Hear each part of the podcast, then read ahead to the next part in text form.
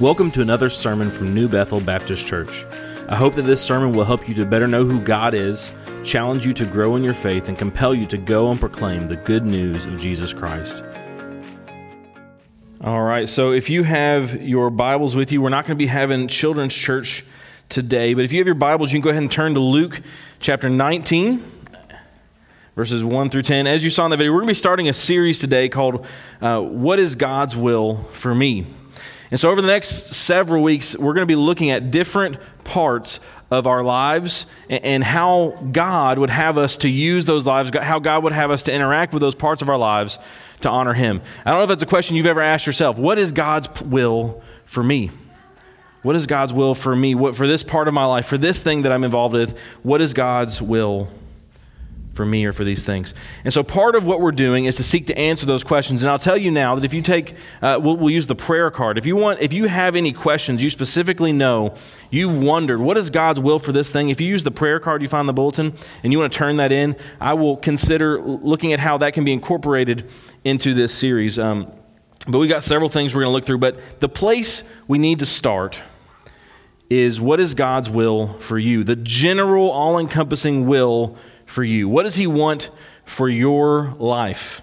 Um, and this is a very basic approach when I mean God's will for you. But we're going to look in Luke chapter 19, verses 1 through 10, at what God's will for each of us is. So we'll start in verse 1. He entered Jericho and was passing through. And behold, there was a man named Zacchaeus. He was a chief tax collector and was rich and was seeking to see who Jesus was, but on account of the crowd, he could not, because he was small in stature. So he ran on ahead and climbed up into a sycamore tree to see him, for he was about to pass that way. When Jesus came to that place, he looked up and said to him, Zacchaeus, hurry and come down, for I must stay at your house today. So he hurried and came down and received him joyfully. And when they saw it, they all grumbled. He has gone to be the guest of a man who is a sinner.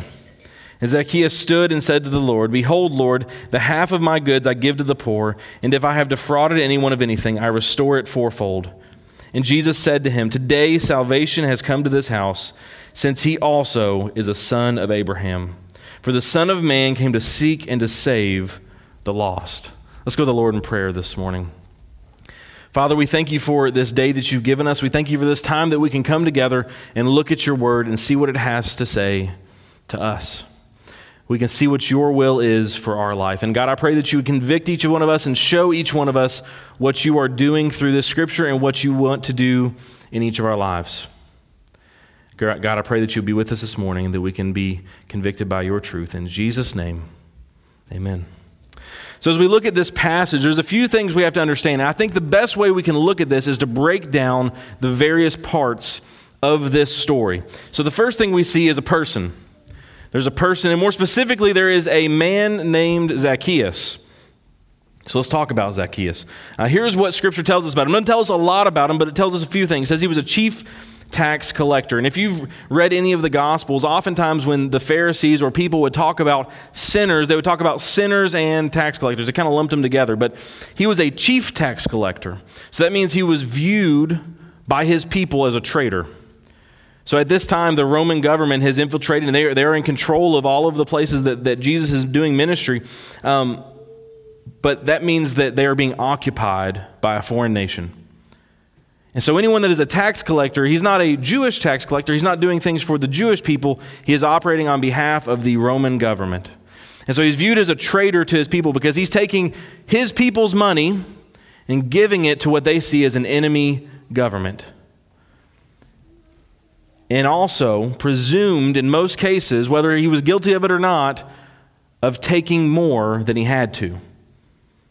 Oh, you owe, this person owes $100 in taxes, but I'm going to take 120 and put the 20 in my pocket.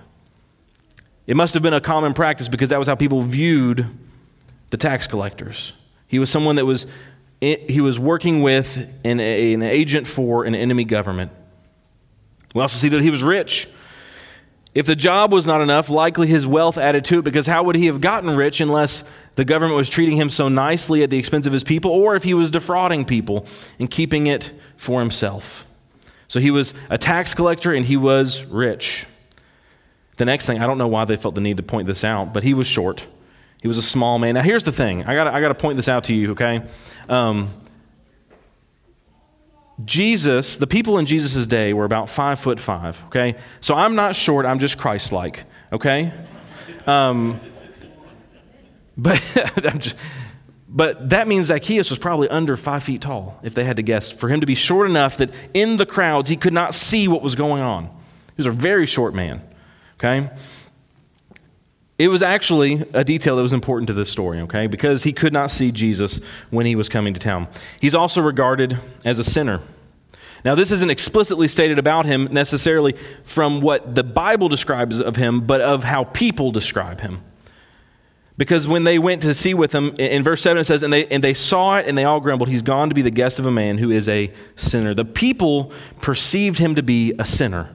And when they call someone else a sinner, it is from a place of self righteousness. So they're looking down upon him, saying that he is worse in many ways than they think that he is. And so here's the more, most important detail we see about Zacchaeus he is trying to see Jesus. Why? Why is Zacchaeus trying to see Jesus? So Jesus comes into Jericho, and Zacchaeus wants to see him. Had he heard about Jesus, about his ministry and the things he's doing? He wants to see what's happening, see what all the, the, the buzz is about. Was he hoping to see a miracle?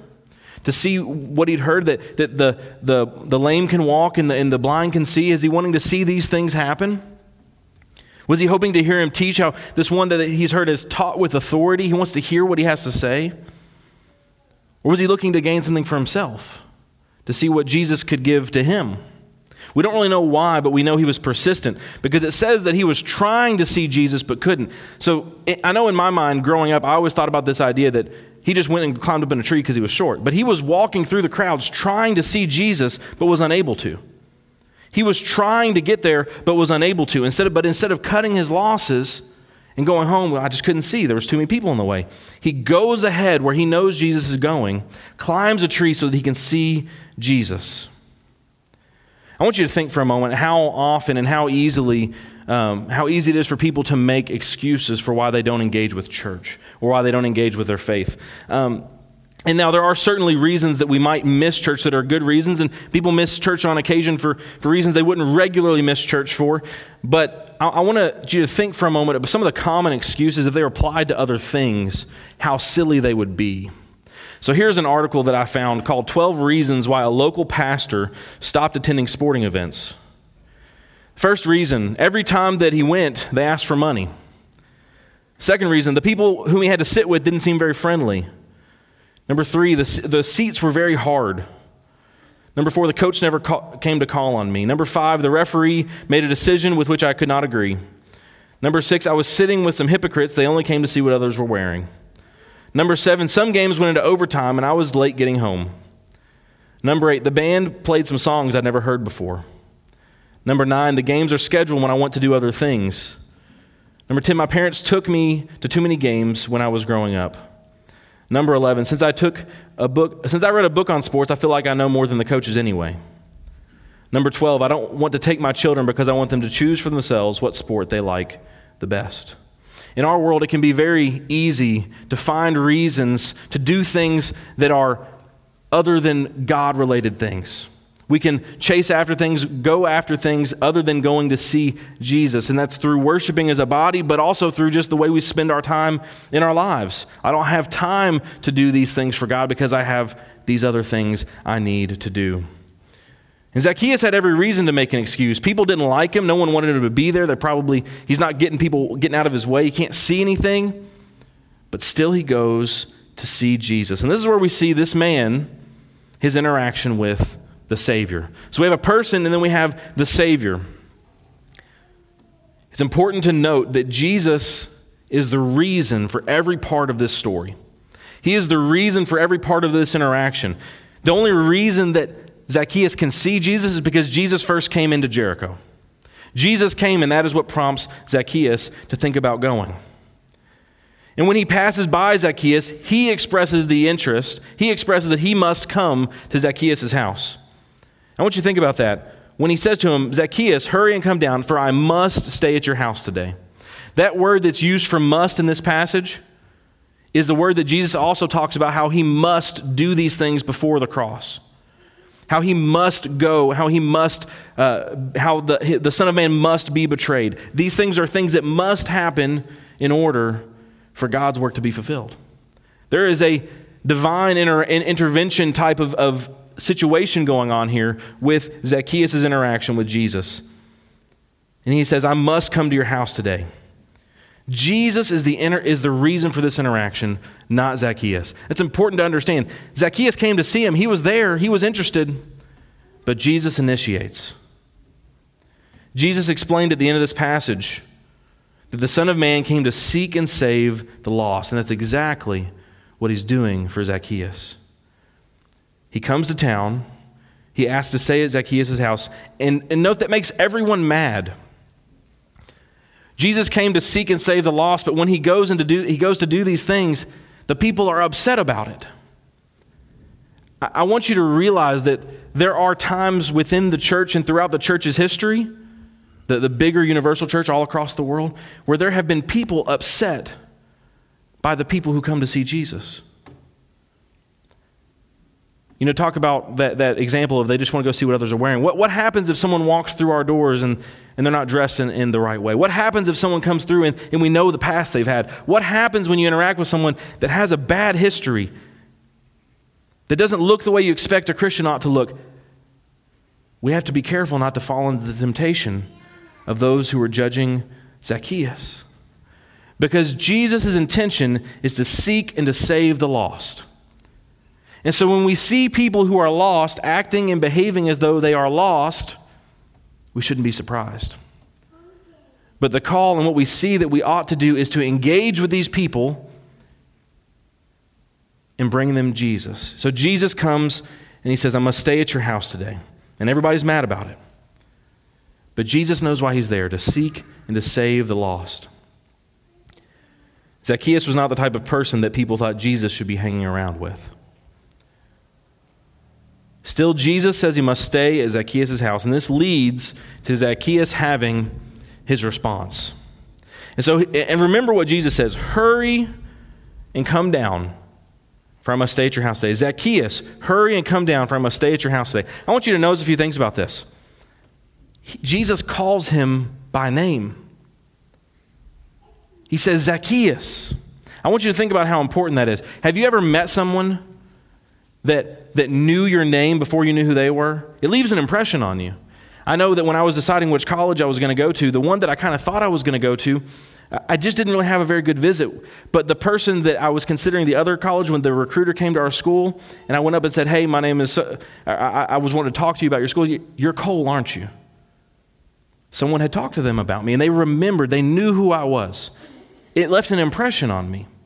And so Jesus comes and says, Zacchaeus, now, how does he know him? Does he know his reputation? Or is this an example of his divine knowledge, like we see with Nathanael and when he calls him? Regardless, he calls him by name and he says, Hurry down. I must stay at your house today. And so, what does Zacchaeus do? He hurries down. It says, verse 6 For he, So he hurried and came down and received him joyfully.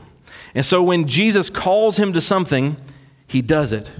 Hurry down. I, he hurries down. And he receives him to his home joyfully.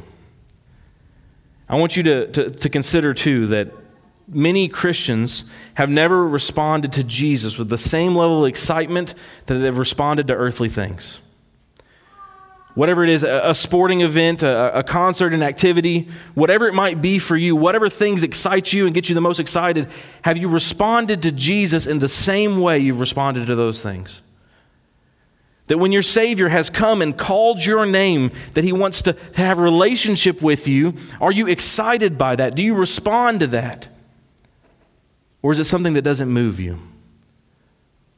But someone putting a ball through a hoop moves you more. Someone hitting a certain note moves you more. What is it that moves you and excites you? And so he receives Jesus, and at some point during this interaction, assuming it's at his house while they're together, Zacchaeus stands up and says, Today I give away half of my goods to the poor, and if I've defrauded anyone, I'm going to give him back four times what I took. So if he charged someone $100 too much, he's going to give him back $400. And what does Jesus say to this? Today salvation has come to this house, since he also is a son of Abraham. For the Son of Man came to seek and save that which was lost. And so the question that we could ask is when did Zacchaeus get saved? When did salvation happen for Zacchaeus? And here's what D.L. Moody had to say about this. We have a, a good many conversa- a good many people who write and talk about sudden conversions. But how long did it take to convert Zacchaeus? When he went up the tree, nobody in Jericho would have told you he was a converted man. And yet he was a converted man when he came down, for he received the Lord joyfully. He must have been converted somewhere between the limb and the ground. You don't believe in these sudden conversions, you say they're not genuine. So he's talking about this idea of a sudden conversion, of people believing in an instant, salvation happening in an instant. There were people that would, that, that would proclaim it has to take time.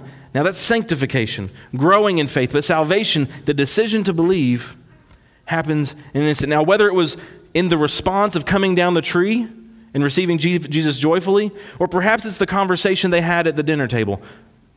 What did they talk about? Obviously, it wasn't nothing. They talked about something, and it prompts Zacchaeus to give away basically everything he had. Because imagine if he did defraud people. Not only is he given half away to the poor immediately, he's paying back four times what he took. He is not counting his wealth as something that's going to get between him and God. But what we do know is that Zacchaeus was saved. How? How do we know this? Jesus says it for one, but, but there's also evidence. He gave away half of his wealth to the poor. The things that define him as a sinner, that he was a, a wealthy tax collector, he gives it all away. I don't think those poor people had a, a question about whether Zacchaeus' conversion was genuine because of his love that was expressed to them. I don't think the people that he defrauded any had that regard and disdain for him any longer because they got four times back what was taken from them. His conversion was evident to the people that he interacted with. But we see here that the, the fullness of this story is not understood only in Zacchaeus' story. You have to look a few verses back into chapter 18 to understand fully Zacchaeus' story. And so we see the parallel we see the parallel that happens in this process.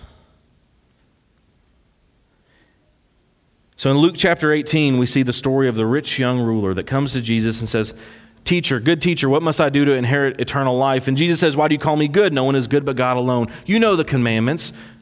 Follow them and you will have life. I've kept all these things since I was a boy. And we pick up in Luke 18 18 through 27. When Jesus heard this, he said to him, One thing you still lack. Sell all that you have and distribute to the poor, and you will have treasure in heaven, and come follow me.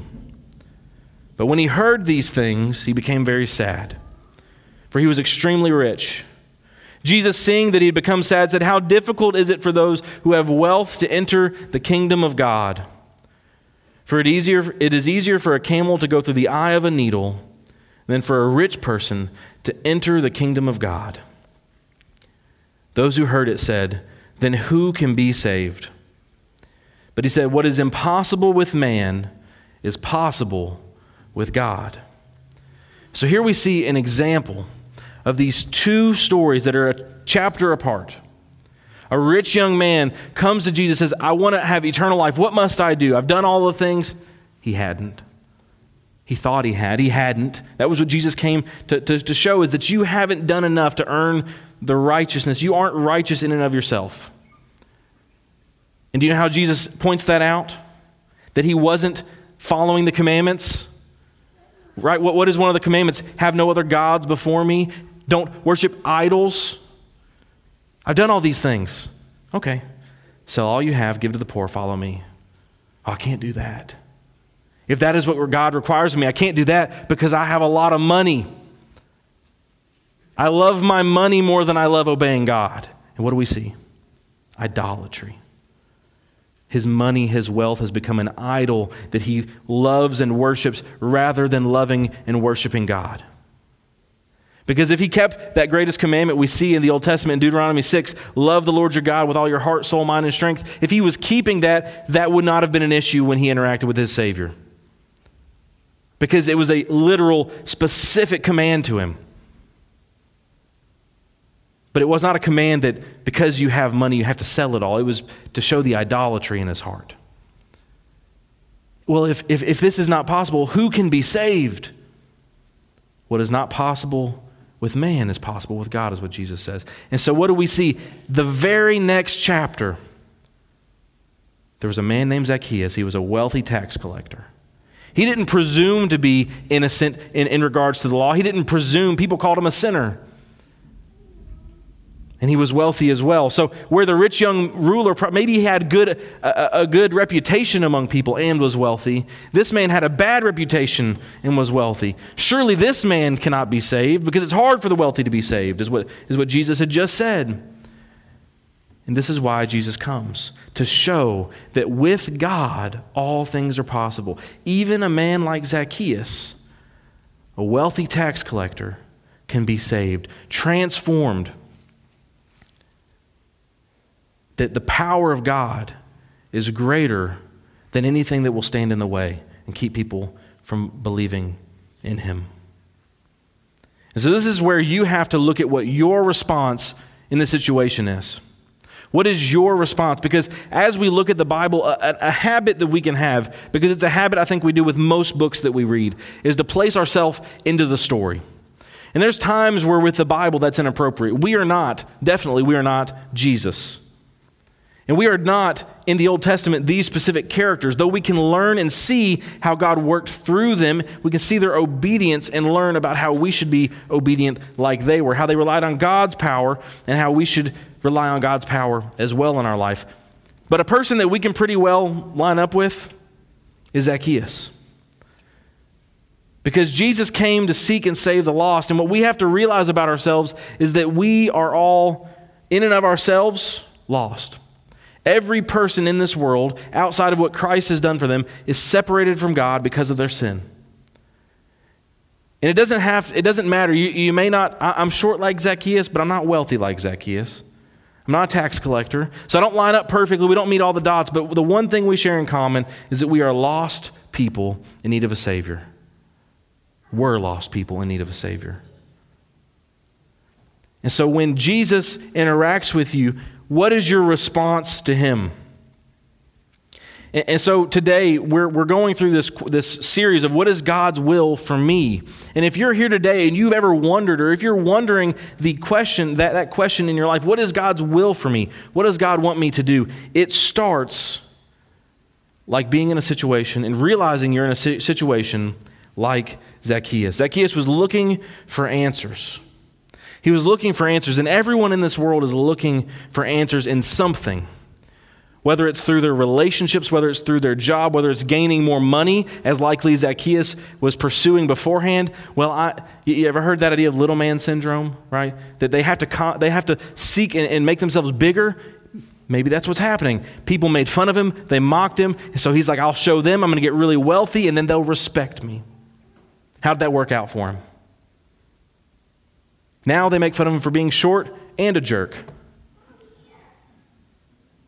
And so he, he everything that's happened in his life, he comes to this place where he's heard about Jesus. Well, what is, what is this Jesus? What, what about this Jesus? I need to go see for myself. And I believe also by the draw of the Holy Spirit involved in the situation. He came looking for Jesus. And so today you sit and listen to a story about a man seeking Jesus and being found by Jesus. And so I want to ask you that if you're looking for meaning, you're looking for purpose, you're looking for answers, and you've come to see what God would have to say about it, I would tell you that Jesus' answer to you is the same answer he came to Zac- he gave to Zacchaeus. Let him dwell with you today. Jesus wants to dwell with you today because you are the lost. If you don't have a relationship with Jesus, you are the lost that the Son of Man came to seek and save. Because Jesus has made a way for those who are far from God because of their sin to be brought near to Him. Because of this, you can be forgiven. There is no sinner too far gone to be redeemed by Christ. And Zacchaeus is the example to the Jewish believers there of that, that even Zacchaeus can be changed. We do this through acknowledging our sinfulness, believing in what Christ has done, and confessing Him as our Lord and Savior. And we do this Here's what we see. Ephesians 3:17. You ever heard someone talk about asking Jesus into your heart? Here, here's what we see. Ephesians 3:17.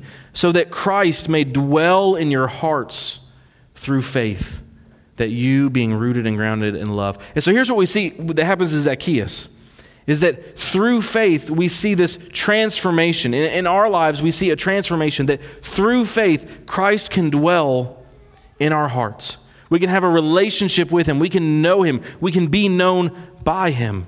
We can be changed by Him.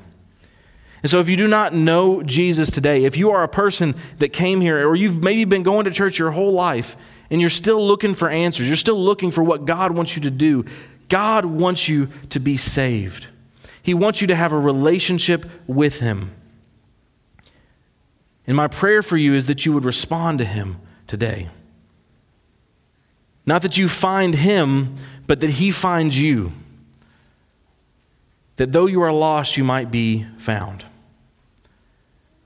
And here's where the challenge comes in to the majority of us. Is we see what happens in Zacchaeus' life when he is saved. If you do know Christ today, if you profess to have a relationship with Him, you understand, you've heard this story of, of being lost but being found, and you know Him, and you're like, I know him. I'm excited by that. Do you receive him joyfully like Zacchaeus did?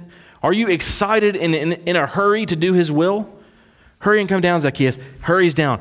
Joyfully receives him. Is there a joy in your life when it comes to your relationship with God? Or is it something that you do because you're afraid of the alternative? Because we see the motive thing here. If we're afraid of punishment only and that turns us to God, we, we've missed it, the beauty of a relationship with God and what it does in our life, what it does in our heart. Because a, an encounter with Christ, a genuine encounter with Christ, will transform you to be something different. Right, in 2 Corinthians chapter 5, it says that anyone is in Christ, they are a new creation. The old is gone. We see that in Zacchaeus this wealthy tax collector becomes a generous follower of Christ.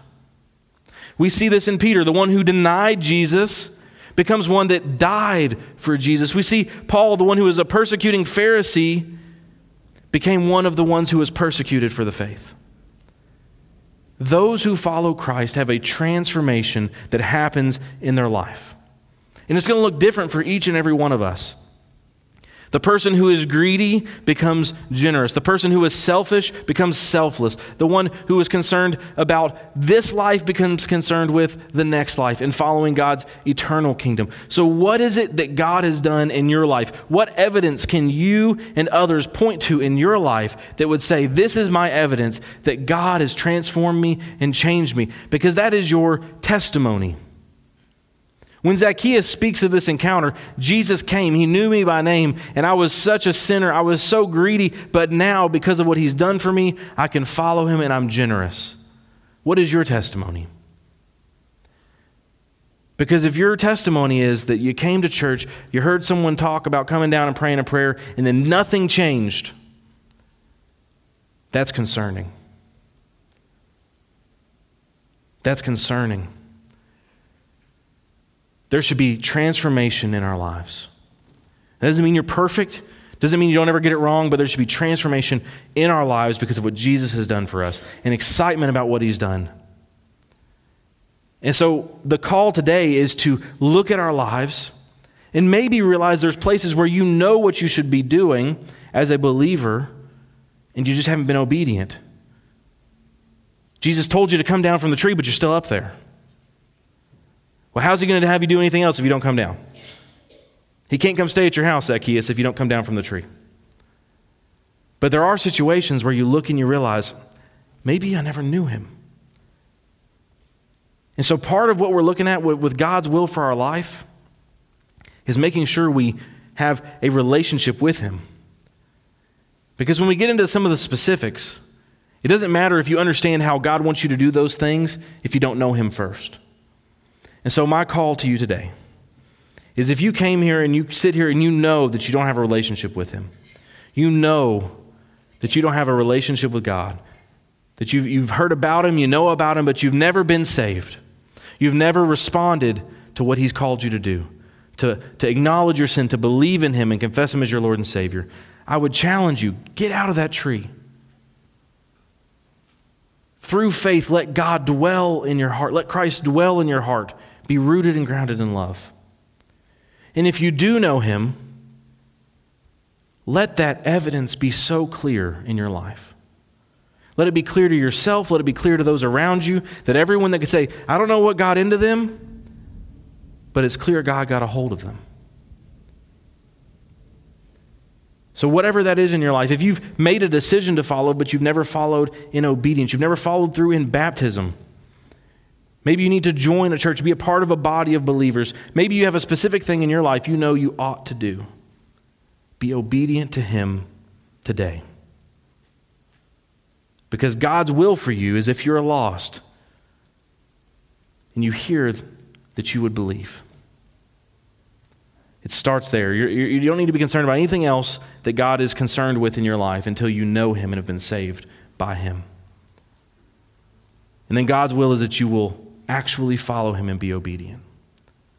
And we'll look at the specifics of that in future weeks. But wherever God is calling you today, I pray that you would move. Let's go to the Lord in prayer. Father, we thank you for this day that you've given us, this time that we can come together and look at your word. And God, I pray that we would take an example from Zacchaeus, one who was lost, one who was far from you, but you called his name and he responded. And God, through Jesus, we all have access to salvation if we will believe and repent of our sins.